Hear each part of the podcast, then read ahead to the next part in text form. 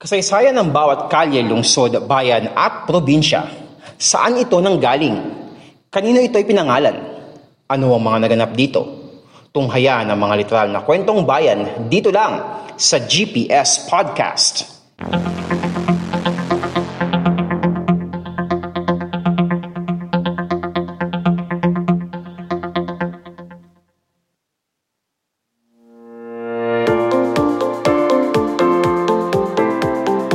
Annyeonghaseyo! Ito ang podcast show na literal na kwentong bayan, ang GPS Podcast.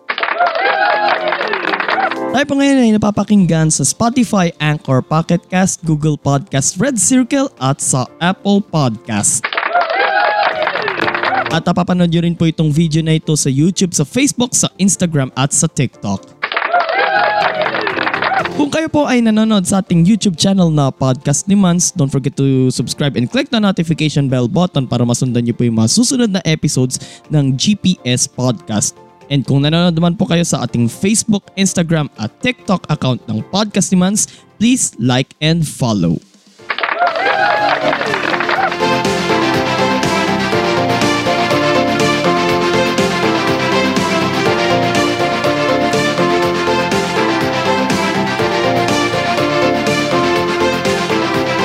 Ito ang GPS Podcast.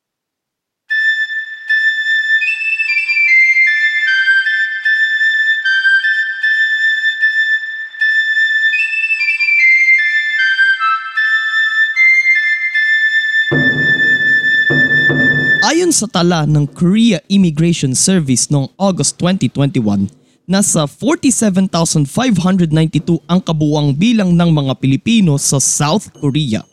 Sa tala naman ng Ministry of Foreign Affairs and Trade ng South Korea noon ding nakarang taon, nasa 33,032 naman ang bilang ng mga Koreano dito sa Pilipinas.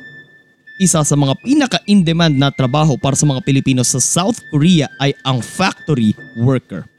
Kaya nga kapag ka magtatrabaho sila sa South Korea, required sila na mag-aral ng Korean language. Pag-aaral naman ng Ingles ang pake ng mga Koreano sa kanilang pagtuloy dito sa Pilipinas although may mga Pilipino rin na nag-aaral doon sa South Korea. May mga Koreano rin na nagmi-misyonaryo dito sa Pilipinas and vice versa. May mga Pilipino na nagmi-mission naman doon sa South Korea. At may mga Pilipino namang nakapangasawa ng Koreano at nakatira na either dito sa Pilipinas o doon sa South Korea. Ayon naman sa tala ng Korea Tourism Organization noong 2019, pangwalo ang mga Pilipino sa pinakamaraming bumibisita sa South Korea with 503,867.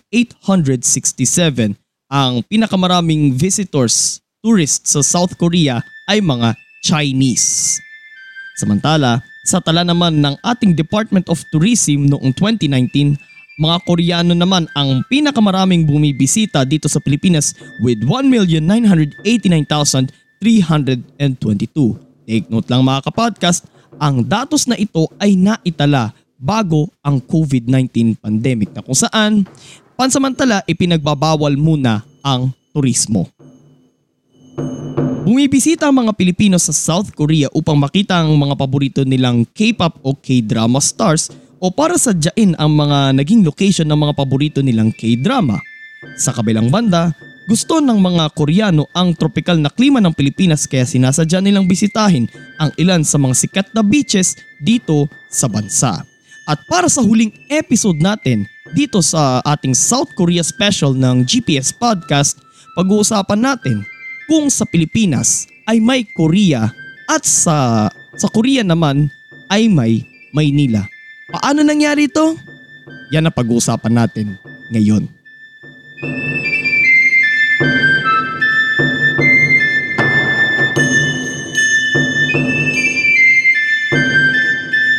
Ito ang GPS Podcast.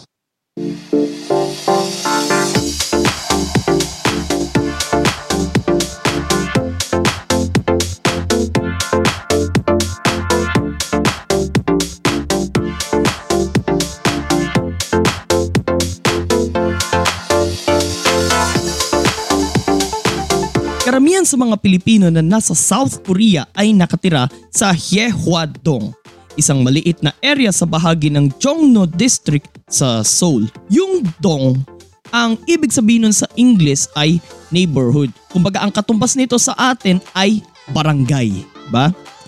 Tuwing araw ng linggo ay maraming Pilipino ang nagkakatipon-tipon malapit sa Hyehua Catholic Church. Sa may rotary o rotonda malapit sa simbahan, maraming mga Pilipino ang makikita sa bawat stalls na nagbebenta ng mga food products gaya ng street foods, merienda at mga groceries mula sa Pilipinas. May nakita nga akong picture, meron nga nagbebenta ng ano doon eh, ng balut kaya naman ang bahaging iyon ng Hyehuadong ay binansagang Little Manila. Pero kung sa South Korea ay may Little Manila, dito naman sa Pilipinas ay may Koreatown.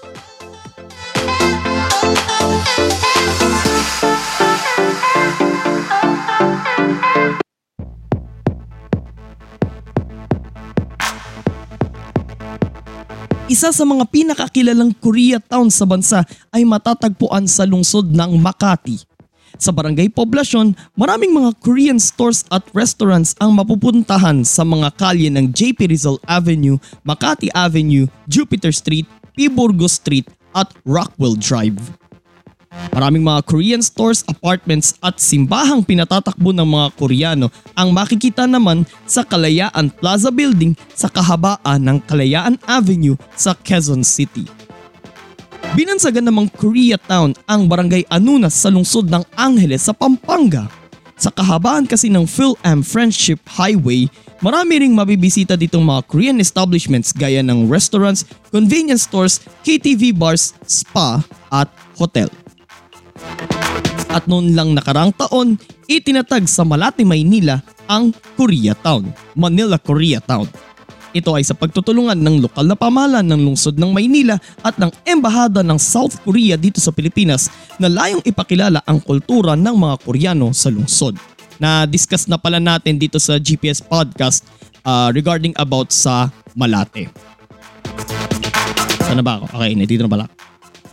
Planong idaos sa Manila Koreatown ang Korean Food and Drink Festival, Korean Restaurants Festival at Danoje Festival na ginaganap sa lungsod ng Gangneung sa, provin- sa probinsya ng Gyeonggi sa South Korea tuwing ikalimang araw ng ikalimang buwan o kung titingnan mo sa ating Gregorian calendar, May 5, di ba? Plano rin ng pamunuan ng Manila Koreatown na imbitahin ang ilan sa mga sikat na K-pop at K-drama stars sa mga susunod na activities doon. So as expected, dudumugin yon.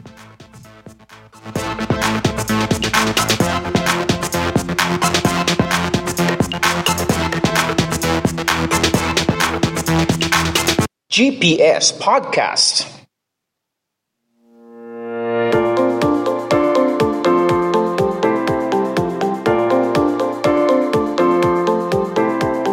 Sa kaisipan nating mga Pilipino, kapag sinabing South Korea, ilang bagay ang sumasagi sa ating isipan. K-pop, K-drama, at yung ilan sa mga pambato nilang pagkain gaya ng kimchi at ang immortal na samgyupsal. Sa mga hindi nakakalam, ah, Wismans, ano yung tsura ng samgyupsal? Ito yung, ah, yung merong letsugas, tapos merong meat, depende ko anong meat yun eh. Pwedeng beef, pwedeng pork. Tapos, sasangkapan din yun ng iba pang mga uh, rekado. Meron akong nakita doon na, na japchae or parang pansit nila doon. And, syempre, laging kasama sa mga pinapalaman doon yung kimchi. And, napakasarap nun, di ba? Yung gawang Pinoy naman na kimchi is parang natitikman ko naman siya na uh, maanghang sa una pero may aftertaste ng asim. Kasi gulay siya eh, di ba?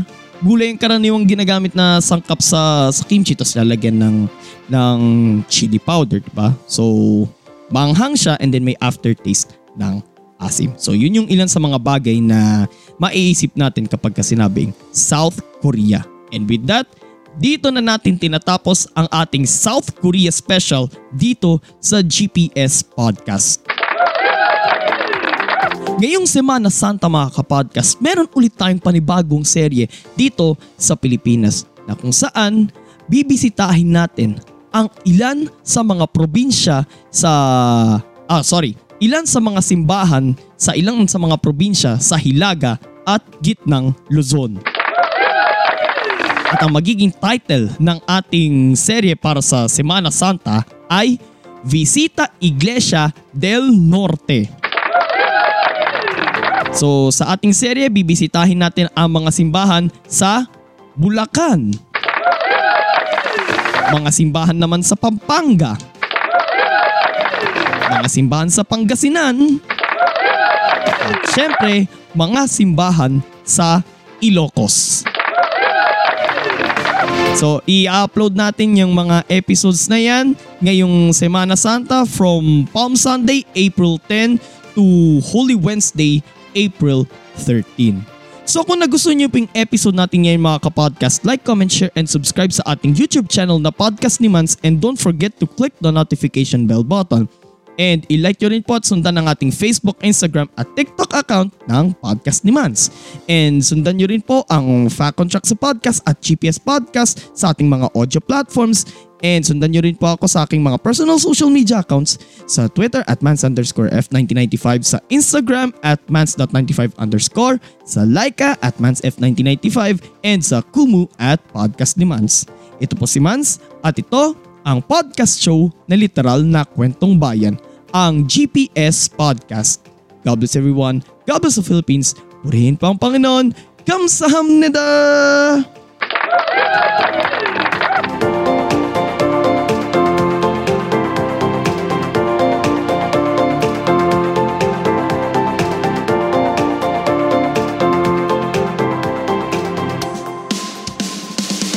At yan ang isa na namang makabuluhang kwentuhan dito lang sa GPS Podcast. Pakinggan ang GPS Podcast sa Spotify, Anchor, Google Podcast, Apple Podcast, Red Circle, at Pocket Cast.